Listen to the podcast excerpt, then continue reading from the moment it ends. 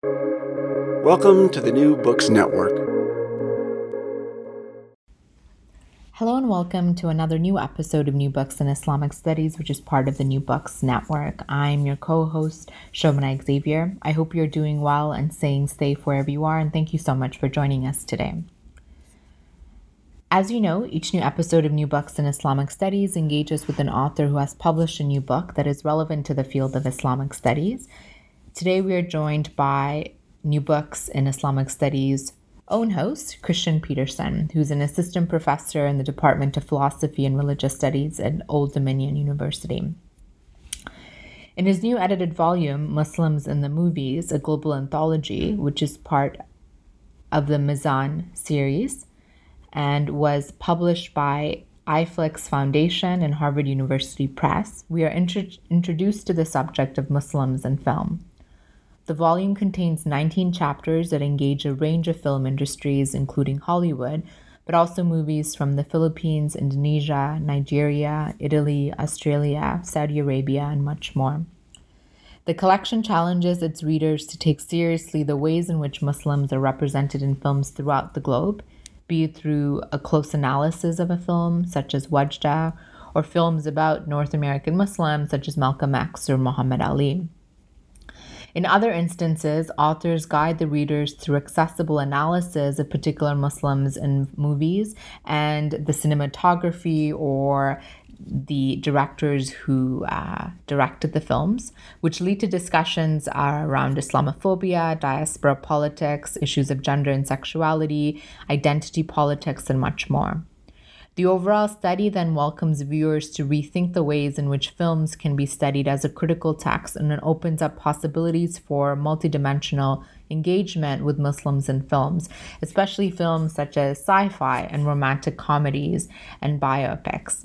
This accessibly written volume will be a great text to incorporate into courses on religion and Islam and film or popular culture, and will be of interest to students of Islam, gender and sexuality studies, media studies, diaspora and immigration studies, and much more. In our conversation today, Christian and I spoke about how to approach the study of Muslims in film some of the distinctive features of these contributions and ways to incorporate this text into the classroom and much more. So, without any further delay, here's my conversation with Christian Peterson about his new edited volume, Muslims in the Movies, a global anthology. Hey, Christian, how are you doing? Great. Thanks so much for having me on the podcast. Oh, I'm excited. I mean, we're on the same podcast as hosts, but we rarely get to hang out with each other. I just hear your voice on the podcast. It's nice to be able to chat with you for a change. Yes, likewise. I'm um, so now going to get grilled here. So oh, I will not do that. It's no. probably trickier on this side of the podcast. So we'll find out. Yeah, you'll let us know at the end, right? Um, so we're talking today about your new edited volume that came out, Muslims in the Movies, um, a global anthology. Um, so, I mean, I think our listeners know a little bit about you. You've been on the podcast talking about your previous scholarship.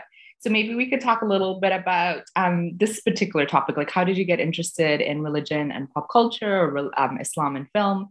Um, and we'll take it from there. Sure. Yeah. Thanks.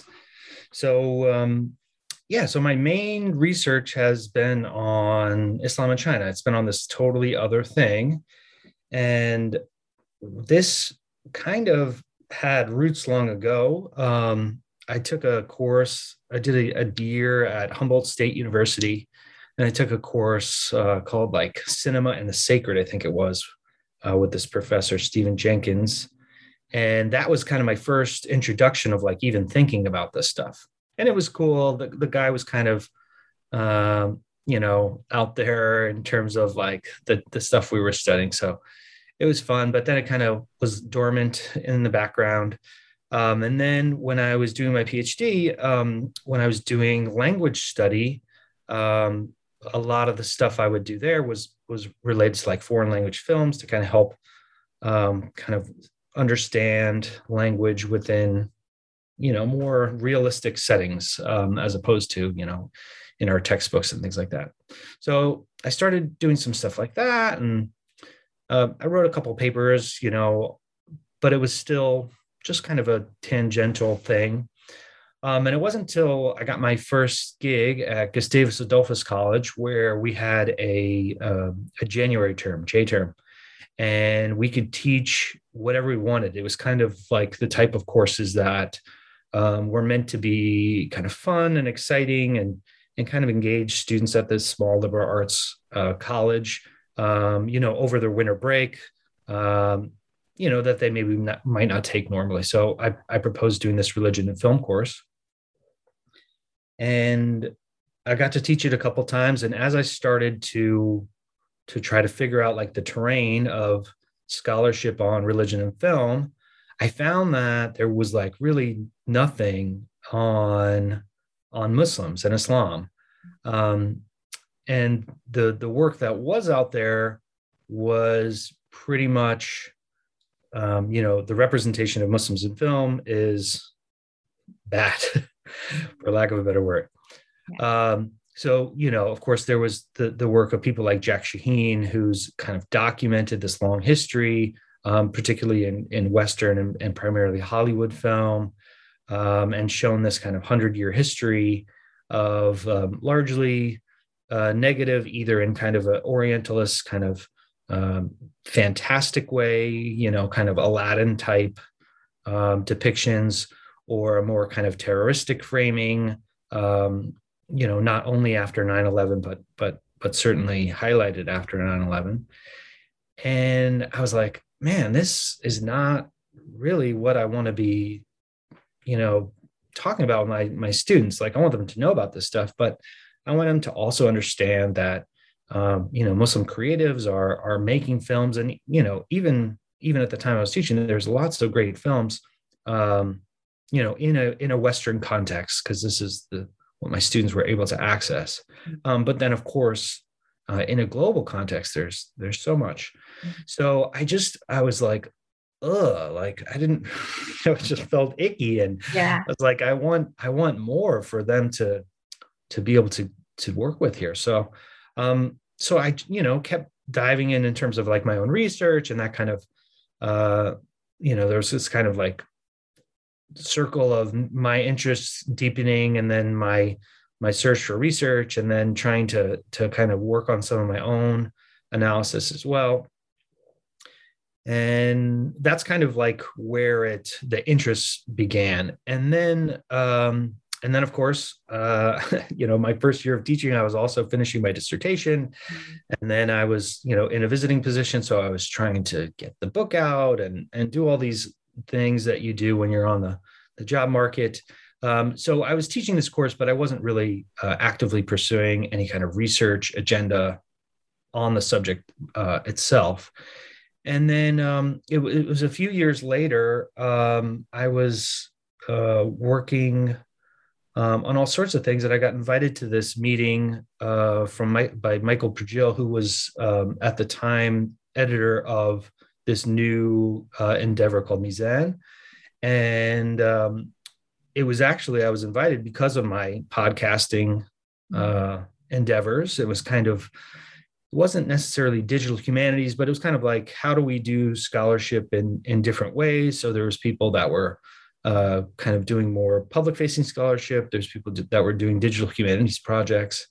Um, and it was a really great meeting. But uh, while, while we were there, um, Michael was um, kind of thinking about how Mizan could do some like different things. And uh, it wasn't out yet, but the first volume in their new book series um, was called Muslim Superheroes mm-hmm. uh, Comics, Islam, and Representation. And this was um, a collection that's that's great. It's out now, um, edited by uh, A. David Lewis and Martin Lund.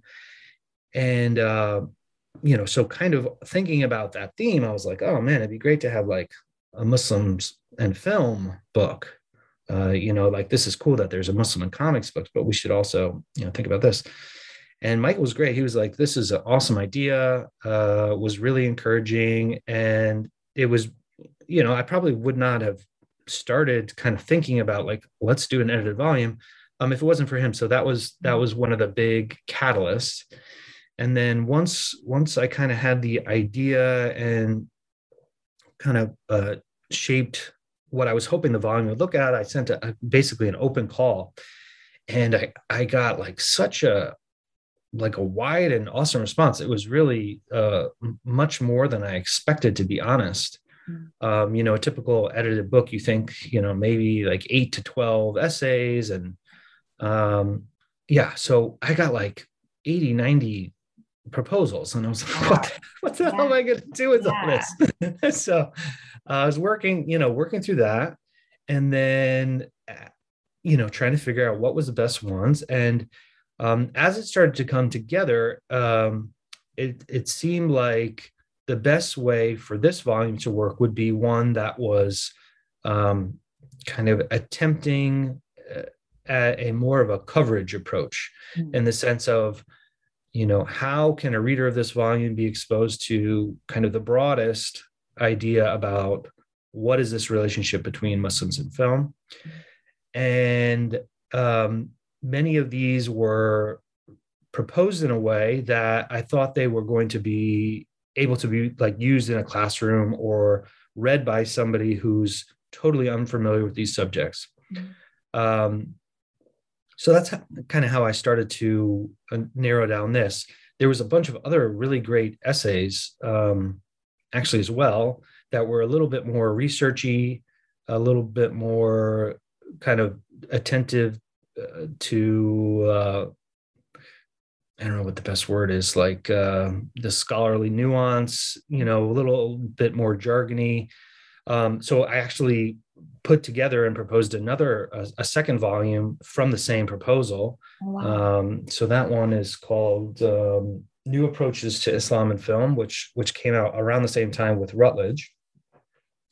Um, but this one, I really was hoping for, like, you know, I was trying to think back to those students in the classroom at Gustavus and to some of the people that I had, you know, over the years encountered that were, you know, key scholars in religion and film, you know, as a kind of sub uh, discipline or subfield, mm-hmm. where Islam really wasn't part of the conversation, um, because part of what's going on in a lot of the scholarship with religion and film, um, it's very Western, or historically, it's been very Western centric, and it's often been related to thinking about more like theological interpretations of film. Mm-hmm so like how what what what can we uh, think about when we watch the films of Terrence Terrence Malick or something like this? Like how does that uh, you know spark theological inquiry or these kind of things? So not all religion film scholarship does that, but a lot of it did that. And so when you're thinking about like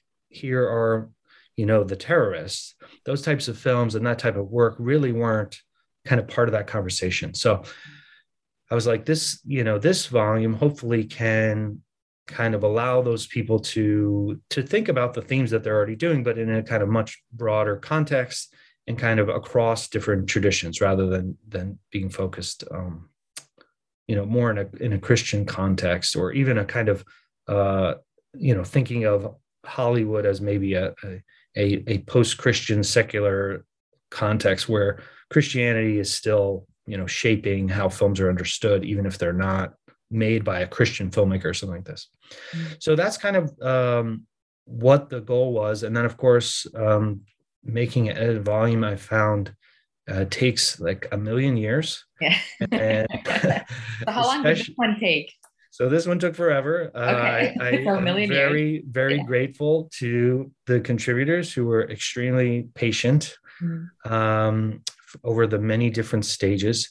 The other thing that happened with this one is you know, because I had such a a great response to the call, um, and there was so much really interesting stuff happening, I I I, I wanted to have I wanted to include more. So um, the people that I invited, I basically said, "Can you do what you propose? But can you do it in like five thousand words?" Right which for a lot of listeners if they don't know that is like much shorter than your traditional academic article mm-hmm. so ultimately, I I forget exactly how many here because I don't have chapter numbers, but I think I was chapters. I just counted. How many? 19, including your introduction. Oh, okay. Great. 20. Yeah.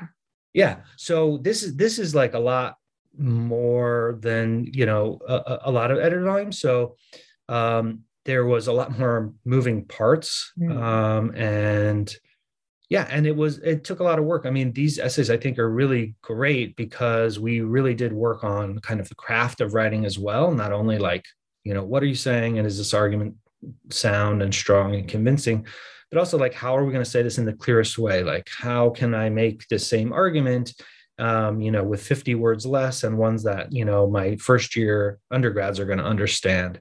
Um, so that was that was part of it too why it why it took so long but um, I, I think it's well worth the wait I, I hope at least fingers crossed Yeah, absolutely. I mean, one of the things I noticed when I was reading it was kind of, as you mentioned, um, the the the five thousand words, which meant that I it was so accessible. Um, it was really concise and went to the point. And I thought to myself, oh, this is a chapter that I could easily incorporate into my my class. You know, I teach religion and pop culture, and I teach all these other things as well. And so, you know, the chapter on Malcolm X or Muhammad Ali, or the chapters on Sufism and film, um, or Bollywood and Sufism, you know, these were written so accessibly that that really came through. And I'm, it's good to hear that that was actually the intention from day one. Um, but yeah, we're talking about 19 chapters. That's a lot of people to kind of yeah coordinate. Yeah. Yeah. Um, and these are also um, chapters that are ranging, as the title of the book says, it's like a global perspective. So we have regions, you know, you know, you're having case studies from Nigeria to the Philippines to Bollywood to American film to Nordic film to Italian film. So I think that was really, really fascinating. How did you like how, you know, how do you maintain focus or something that really um, brings everything together when you are dealing with such diversity and thinking like you want to expose everybody to Islam and film or cinema in a complicated way, but you still need an anchor to bring it together. Like, so was that something that you were thinking about as you were editing this volume? Yeah, definitely. Um, certainly. This so the the other kind of part of this, which I think makes the global much more kind of forefront, is I mean, there's a lot of really prominent Muslim majority societies that have, you know, amazing film industries. Um, you know, South Asia, of course, Bollywood has a long tradition of uh, kind of uh, Muslims in film, um, although not always positive. Um, but then we have, uh, you know, Egyptian cinema, Iranian cinema. Um, so there's there's lots of places that have these kind of rich traditions. Um, and when, you know, again, when I was trying to, you know, think about this work that was out there previously, um, much of that work was happening in a kind of a media studies or or national cinema context.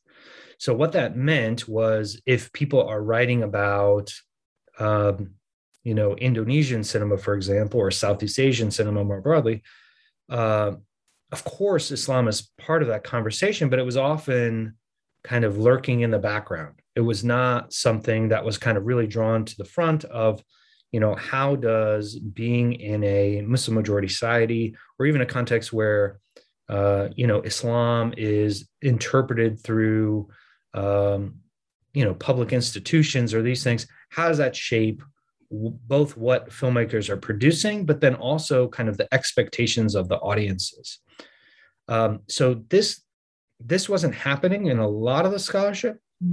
Of course there's there's really you know great counters right? Examples that that do go against this. Um, so I always think of uh, Nacim Pak-Shiraz's uh, book on Shia Islam and, and uh, uh, Iranian cinema as like one of these ones where Islam is kind of centered in the study of film itself. Uh, but but a lot of it coming out of media studies was not thinking about this. So this was kind of the other component I wanted to like think about, or you know, really I wanted to read about. Uh, you know, how how is Islam, how is being Muslim, both as an audience and as uh, media makers, uh, affected in those contexts? So um, so this this was the other part of it. So it's kind of like bridging these two scholarly subfields of national cinemas and then religion and film, and kind of uh, kind of cross breeding the their thematic foci and, and and thinking about how how can we bring these together in a kind of a new way. Um, so in in all the essays, um, you know, it's it's they're concerned with you know where does being muslim fit into filmic production and then and then also reception so several of the, the essays um, do really interesting stuff with thinking about not only you know like reading a film as a text right. which is another kind of dominant trend in this mm-hmm. um, but but more thinking about the, the social analysis of the film industry um, so there's two essays that that do this really well in the um, in the volume one focused on um, Kannywood or uh, the the Hausa film industry in Nigeria and the tension between um, you know publics that are skeptical of film because they see it promoting um, you know lax piety or you know other things that they they've they found not acceptable within the local context. Um, so how how does making film in that that social context how is it affected? There's another one that looks at kind of uh, the, the classical period of Egyptian cinema and the role of uh, religious scholars at Al Azhar University um, as serving kind of as a as a clearinghouse um, for for public consumption. What you know, deeming scripts and films uh, acceptable for uh, you know a Muslim public is kind of how it's uh, understood. So you know, there's there's this is kind of i guess the the through line is where does islam shape either the social context or the narrative uh you know narrative story or um, even the aesthetic? So in the, the the essay that you mentioned on sufism and bollywood um, the author said haidar is looking at um, not how Sufism really operates in South Asian society, but kind of a um, a, a, secular understanding of of spiritual practice praxis. Mm-hmm. You know, what are like the vernacular sensibilities of Sufism, and and how does that uh, operate in film? And for him, it's through kind of uh, visual aesthetics, and then uh, you know, kind of sonic and musical interpretations. So this is this is kind of the through line of like what what Islam, what being Muslim, uh, how it functions uh, in in these films in these different contexts, and th- that was the other kind of goal for me in terms of kind of like trying to be global. Mm-hmm. Um, is that I wanted to show that there's diversity. Um, you know, when when I'm talking about being Muslim or, or defining Islam, I'm not as an editor and the and the authors aren't trying to police the boundaries of this is Islam, this is not, this is orthodox you know muslim behavior this is heretical right? It's not that. It's uh, you know really concerned about like how is being muslim defined within these local contexts? And then how, do, how does that take shape uh, both in the films and uh, the settings and the design? Um, and then again in the audience expectations um, i think you know when you move from uh, one cinematic uh, social context to another, um, audiences are going to assume different things. So, uh, you know, what is made legible to a American audience, or I guess I should say a North American audience for our Canadian listeners. Yeah. uh, um, the, those signifiers are going to be different um, than what might be legible to uh, an Egyptian audience or an Indonesian audience. Um, so I think some of the some of the authors take those kind of things in account as well, right? How do, how does uh, everyday Islam uh, look? You know, what does it look like in these different uh, cinematic contexts? Mm, yeah, and I loved, really loved this aspect of the edited volume is that you were kind of exposed. Like I didn't really know much about um, Nordic, you know, cinema or Italian. No, nor did I. Yeah. so reading about that and being introduced to some of the the you know representation politics and the history um, in those um, geographical spaces and media cultures was for me really really fascinating.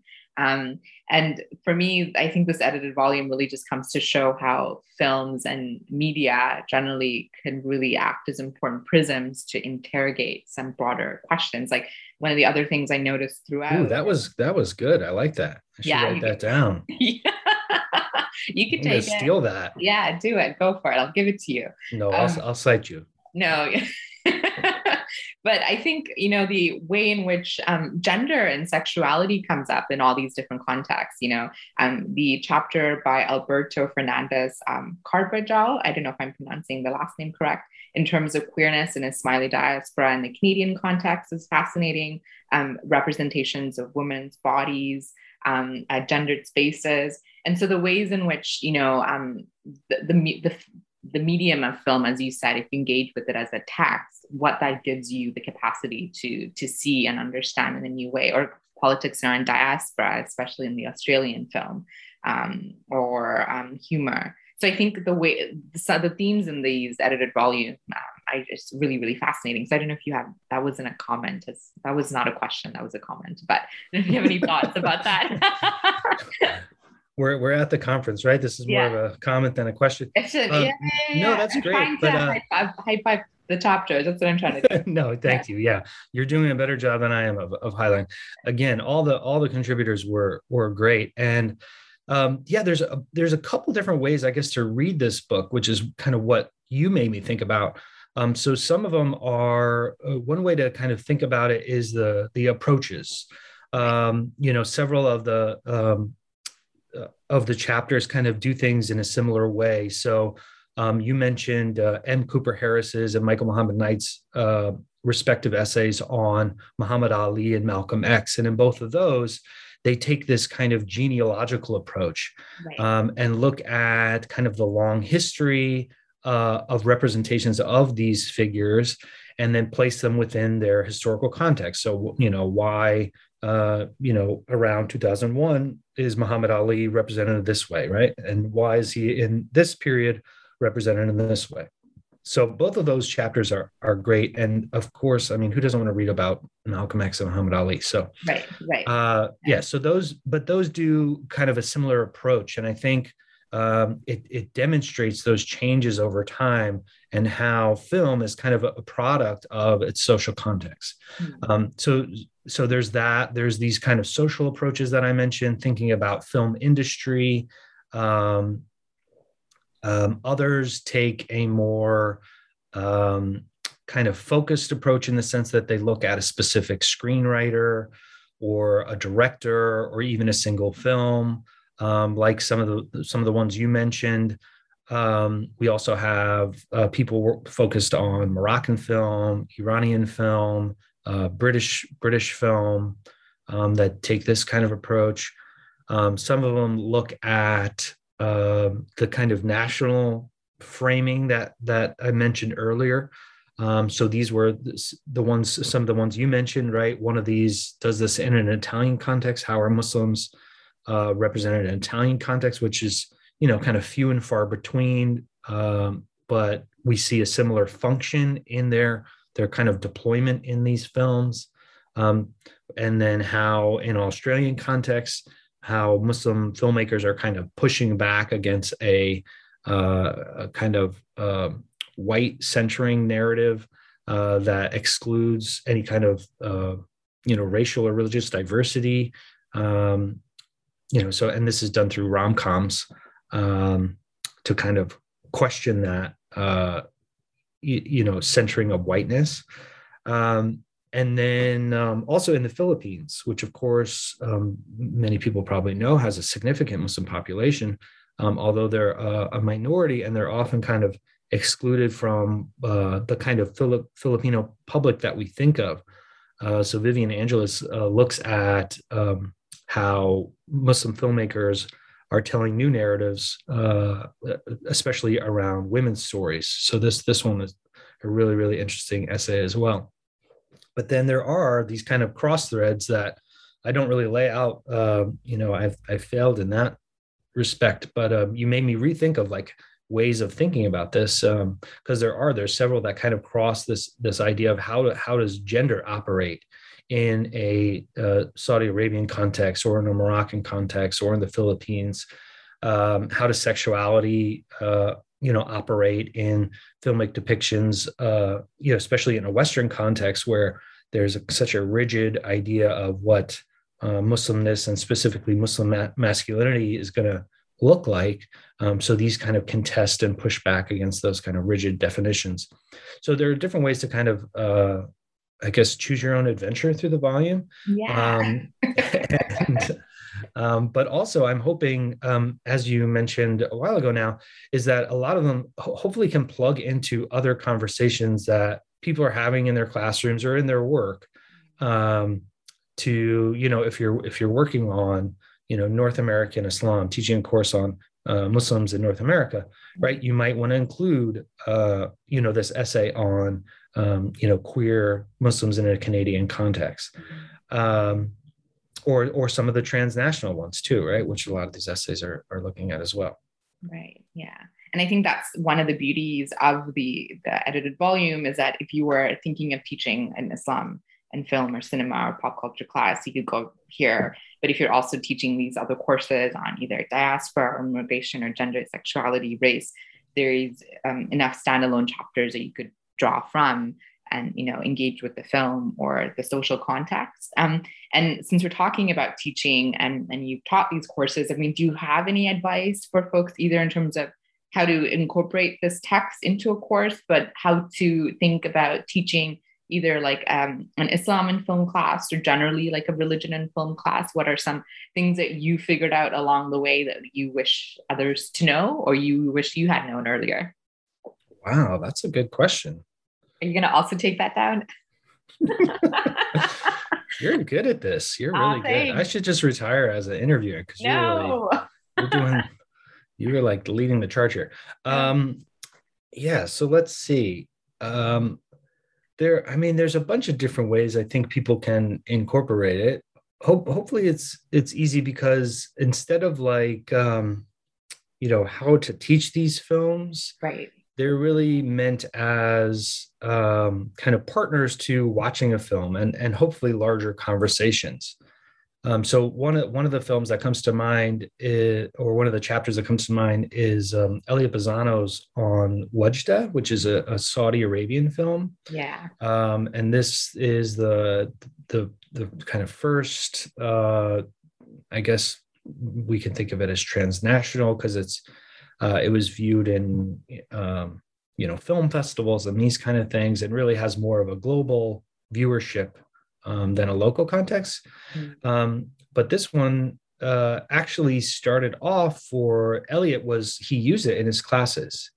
And uh, the first couple of drafts um, were relying on some of his work that he did with um, the Wabash Center for Teaching and Learning about how to use this film in his classes so we worked we worked through it and thought about like you know instead of saying this is how i teach this film like what are what are the kind of objectives i'm trying to uh, reveal to my students right or to foster for my students um, when i show this film mm-hmm. and you know that film's i think a really good uh, example at least you know i'm in an american context. Most of my students like i don't have a lot of like international students. It's a i'm at a regional institution so a lot of them don't even like know muslims. Like they've never met muslims. Okay. so um so i teach a course called muslims in media and uh and there i try to instead of like focusing on the these kind of like negative portrayals which of course we we cover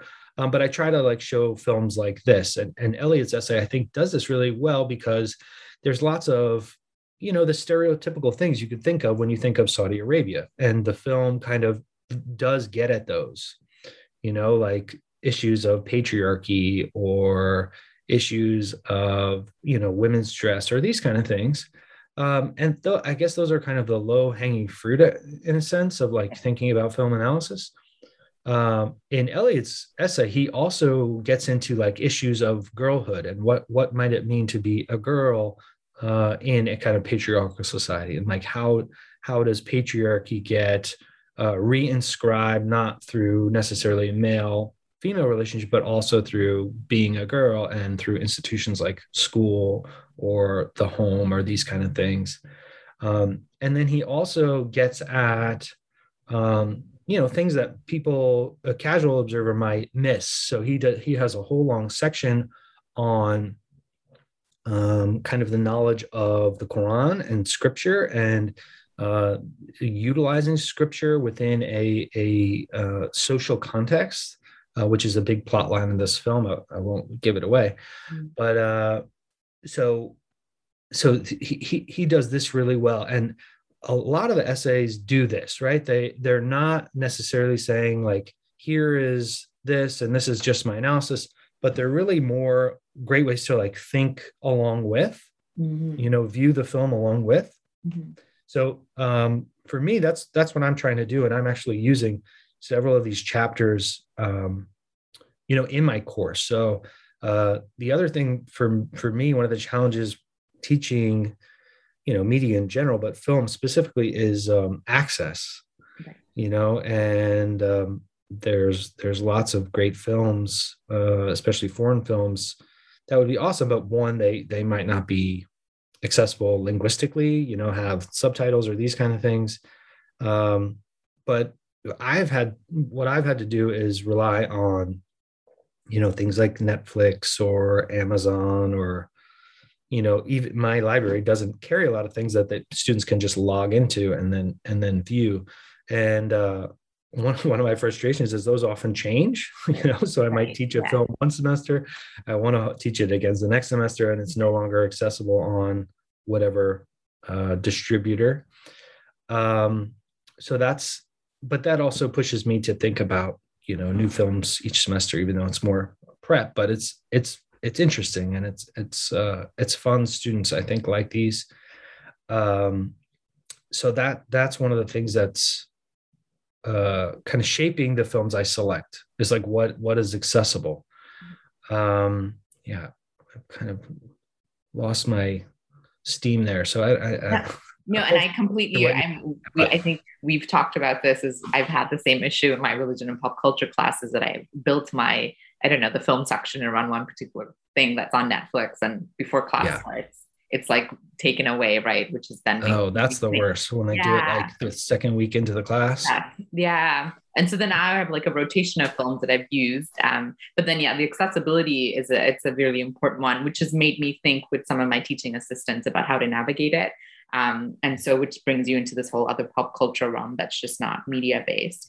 Um, do you have like uh, so you've mentioned some strategies around accessible uh, um, being able to access the films um, how to incorporate and watch the films but also we incorporate some of these chapters. Um, any other kind of um, pedagogical advice for listeners who teach these types of courses to keep in mind? What else do we do?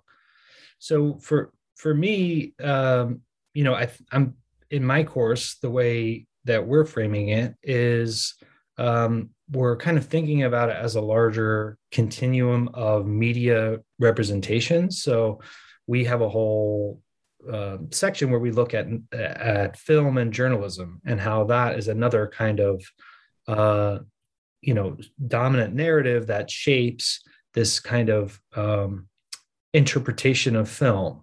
Uh, that there's a relationship between how Muslims are portrayed in public and then how people are going to be able to to read or interpret those um, so again because of the context i'm in and i know you're in a totally different context in terms of your student body um, but for mine it, you know it's a lot of unlearning mm. um, in the sense of where do these kind of dominant narratives about muslims come from mm. and then how can we deconstruct those and think about those um, you know, in new ways. So, like, you know, why are uh, terrorist acts that are perpetrated by somebody who is identified as Muslim like overreported? You know, I think it's like seven or eight times more than you know if it was like a white supremacist or something like this. Right. You know, for so for my students, they're like surprised by this. They're like, wait, like, yeah, why? Why would that happen?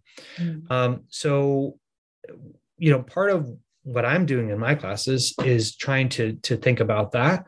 Um, but then, you know, I'm really interested in, you know, how how these how Muslim filmmakers, however that might be defined, um, or people that, you know, I I kind of in my broader work am trying to to think about an idea of a quote unquote Muslim cinema, which is informed by Islam. So in the sense of you know, not that it's necessarily making theological arguments, but in the sense that Islam shapes the, the social body either of the, the, the, the narrative context or of the audience reception context, um, that Islam is going to be part of that analysis. Mm-hmm. So, um, you know, the films that I use in my course are, are not always um, explicitly or overtly related to Islam.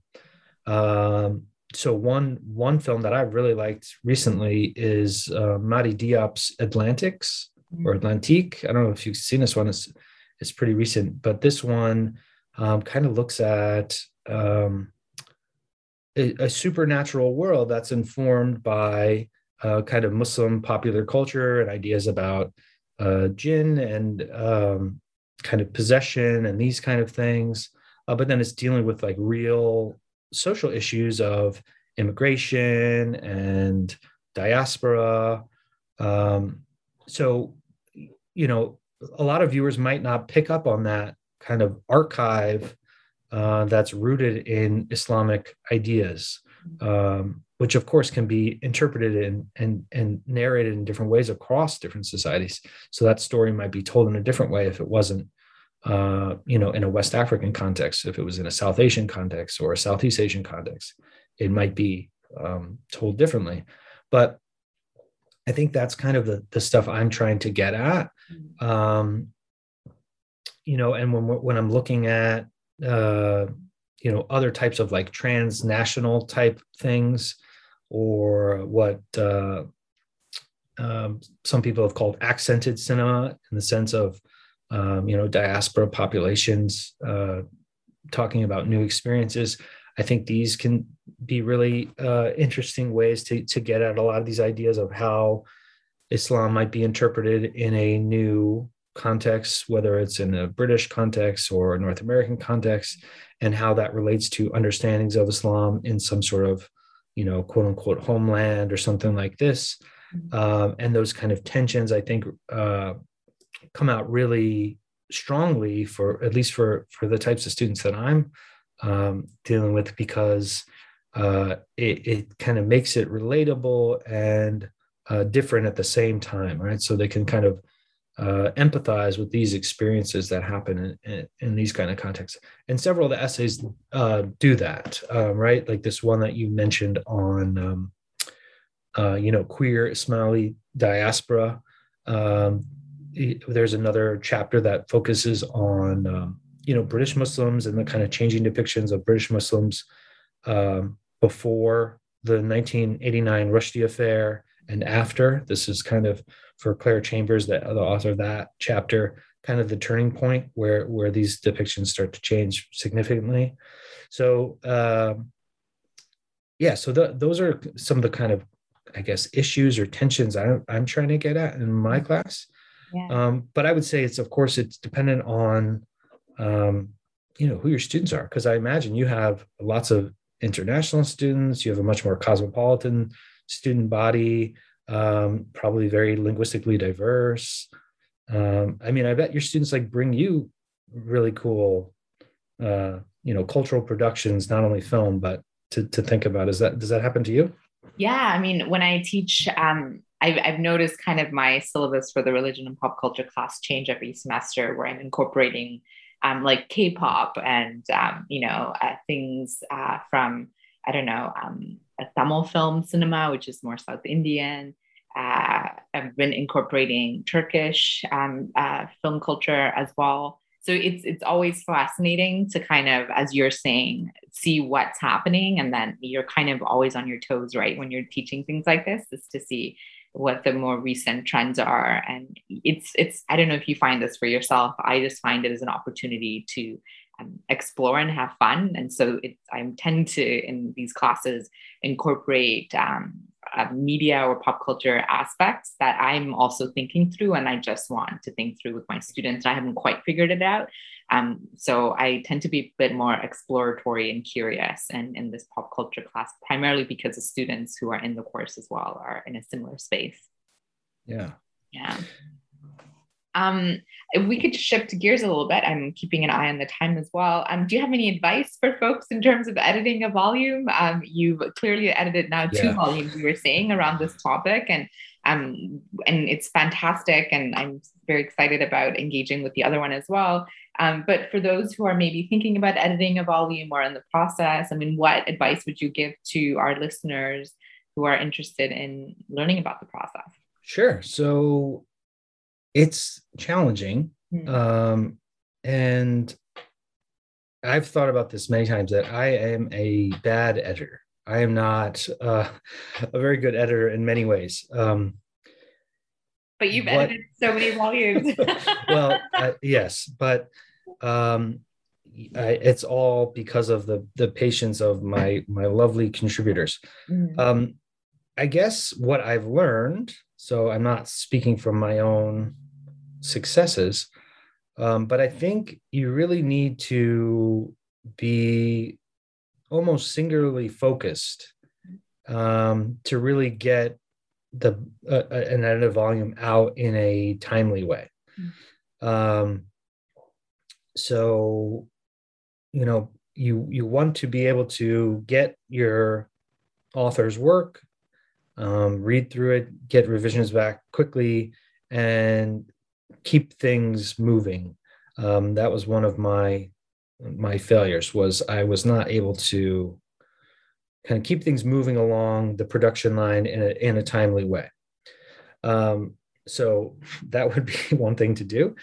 Um, but I think um, really uh, one, one of the things that I think was successful about this um, was not like the work done on the volume itself but I, but and i know this is hard to do especially in kind of the moment we're in um, but is building kind of strong and diverse networks of of people um, part of why i think i was able to bring together all these people working in these different contexts is because i've been you know trying to cultivate those relationships over time mm-hmm. um, so i guess kind of thinking about things long term you know if you if you have an idea in mind you might want to start connecting with people you know that might be in that um, you know area of of study uh, you know well before you say hey do you want to contribute to this volume mm-hmm. um, and I, I have to admit that while I did an okay job of kind of global coverage, um, I, I, I just really regret that we don't have anything on Turkish cinema mm. um, just because of social conditions of different things. Uh, I wasn't able to include a chapter on that, mm. which I think is a is a big failing because it's such an important film industry. Mm. But um, yeah, that that's kind of a side a side note I, I did want to recognize. Um, yeah, and I guess thinking about um, like who the reader is, I think is important. Um, you know, a lot of edited volumes are like very academic in nature. They're intended for a very academic audience. So if that's who you're aiming for, then like, you know, go for it. You know, that's that's one thing. Um, but I mean, there's there's different ways of going about this. I thought that was one of the the unique parts of this volume was we all kind of agreed and, and really bought into um, writing for a public that was not experts and that would be interested and and you know some people might be coming for one reason but then because of the way the book is written they would read on into other chapters. Mm-hmm. um, this was kind of kind of the hope.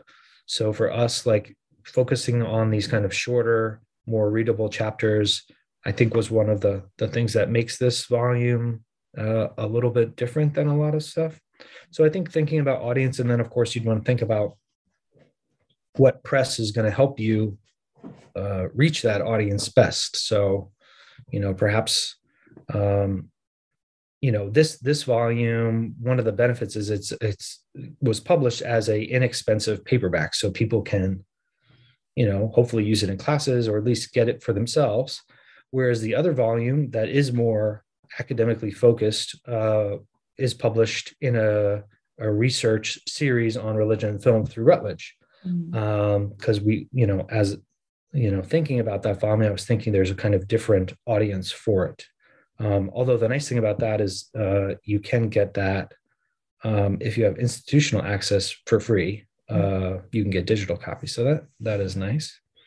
Um, but yeah, so I think the press is important too um, in thinking about where where you want your book to be. What do you want it to be doing? Because um, I mean, if you are in a um, you know institutional setting where scholarship matters, um, edited books don't do a whole lot. Um, so you know, you probably want to think of the afterlife of the book more than you know, oh, is this press a little more prestigious than that press?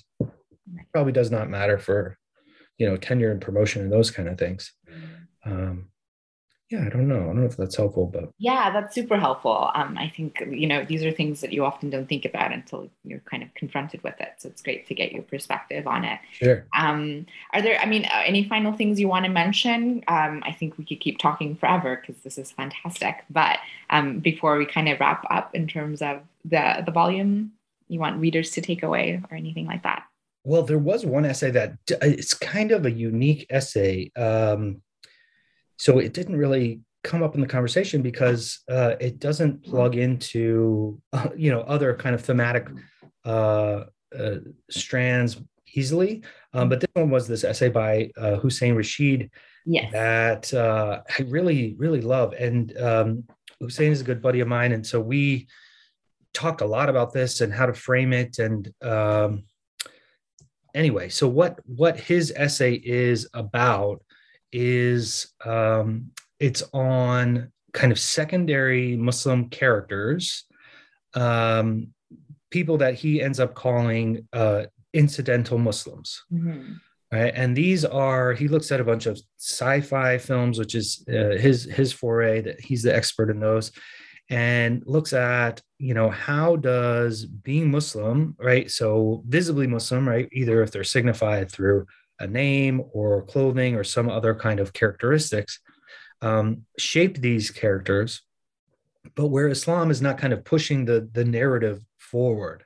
Um, so to me this was one of the really cool uh, kind of theoretical contributions uh, that came out of the volume mm-hmm. um, because there there certainly are lots of uh, these types of characters. And i think probably with you know more recent pushes uh, by you know film insiders to have greater Muslim representation. Mm-hmm. This idea of the kind of incidental Muslim, I think, is going to be really uh, useful and important because um, you know there there's going to be more of these types of characters that they are Muslim. Being a Muslim is important to them, uh, but it's not necessarily part of the narrative of the show or the film.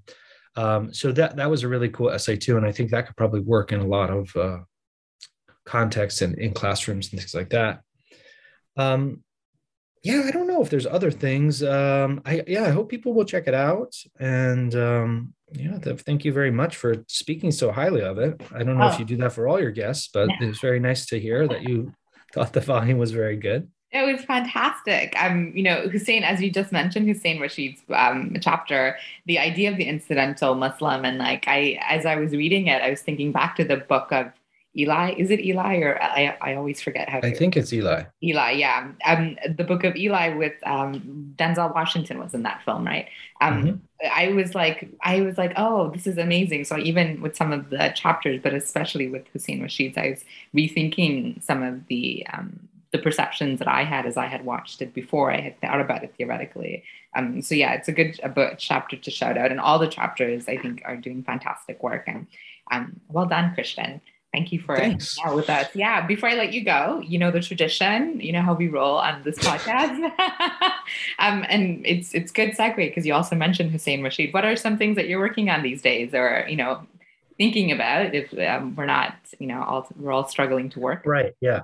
Well, uh, I mean, for the past while now, over a year, I've been like working on like you know seventh grade math and yeah, yeah. you know fourth grade English with my kids, and, and oh, so good. that has been um, that has been fun. Yes, um, but um, yeah, um, in general, um, I'm still working on um, the this kind of Muslim cinema mm-hmm. and thinking about um, you know i'm i'm more interested in Muslim media makers uh, and creatives rather than um, some of this kind of um, documenting of the negative representations that continue to come out, of course. That that's important work, but that's not the the work that I really want to do. Mm-hmm. Um, so I'm I'm still working on um, on this this kind of idea. Um, for for people that want to kind of start to dive into this, one the, one other thing that I should mention is the introduction um, to this volume. Uh, I tried to be really comprehensive in uh, kind of the resources that I cited. So if somebody does want to know about or like start to think about, you know, um, Islam in Turkish cinema or Islam in uh, Nigerian cinema or even uh, you know representation of Muslims in like Chinese cinema, uh, the the the work cited is pretty comprehensive, and I think would certainly get anyone started in in thinking about this. So I'm not totally sure, to be honest. I mean, maybe I'll listen back to this in a couple years, but because I have lots of ideas, but I'm not really sure where it's going to go, to be honest. Mm-hmm. Um, one kind of long-term project I think uh, hopefully I'll be able to do sometime is something I've been calling the cinematic lives of Muslims, and this is, um, you know, I've kind of have an idea about this, but basically it's similar to this book in the sense of it's trying to understand um, this idea of Muslim cinema um, in a global context. So, you know, how do how does uh, that operate in an Iranian context, or Indonesian context, or Nigeria, or Britain, or North America, or these kind of things. Um, but as I've gotten into that, a, a, lot of what I've just been more interested in recently is um, uh, thinking about uh, Muslim movie stars, mm-hmm. and um, you know, specifically in a in a in a British and uh, U.S. context. So I, have been thinking and, and, writing a little bit about people like Mahershala Ali mm-hmm. and Riz Ahmed, mm-hmm. and uh, kind of what does their celebrity status enable them to do. So, um, kind of in conversation with with film analysis of their um, their kind of um, film CV, um, where they're contesting these kind of dominant representations. Um, you know, and dominant assumptions about who Muslims are, uh, whether that might be like contesting anti-blackness uh, in Muslim communities or thinking about um, Riz Ahmed has been a strong promoter for kind of pushing back against the, the negative tropes.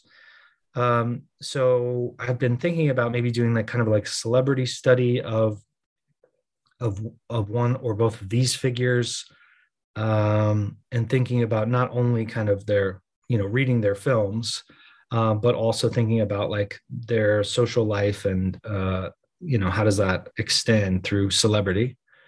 Um, but again yeah i'm like i'm like hardly writing anything. Um, hussein and i are working on a really cool project at the moment which is coming to the end. And I, I am partly promising that to you since you're one of our contributors. uh, so I, I swear it's uh, it's coming close to the end. Yeah. Um, but this we're doing the um, the Bloomsbury Handbook on Muslims and Popular Culture. Um, and this we take a, a, similar approach in the sense that we are trying to um, look at a kind of global uh, population of Muslims.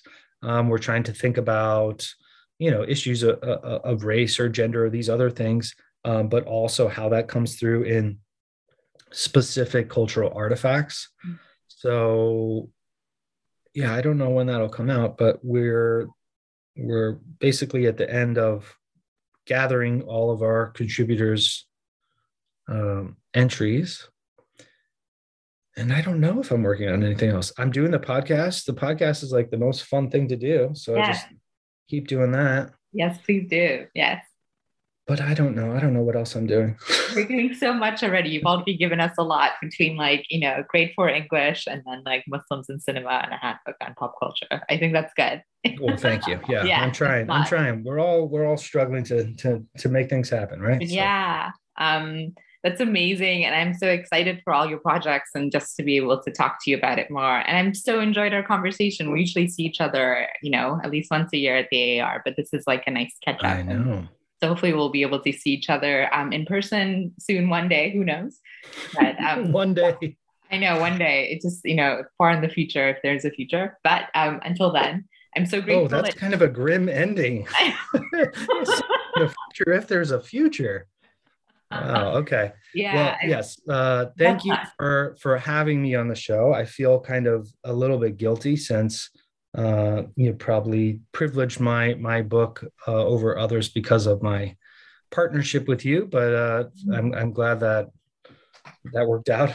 so no, but you. I'm genuinely also interested in the topic. So it was a real pleasure to engage with the book and read it and, and think about ways I could incorporate it. And I'm glad that um, our listeners will be introduced to it as well. And this important topic on um, Muslims and media, I think it, um, it deserves the, platform. I think you're doing great work. So I'm, I'm excited. Well, thank you so much again. Yeah. Well, we'll talk to you soon. Take care. All right. Bye bye. And that was my conversation with Kristian Petersen about his new edited volume, Muslims in the Movies, a global anthology. I hope you enjoyed our conversation to- together. Um, and thank you so much for joining us. And I hope you'll join us again next time. So take care until then. Bye.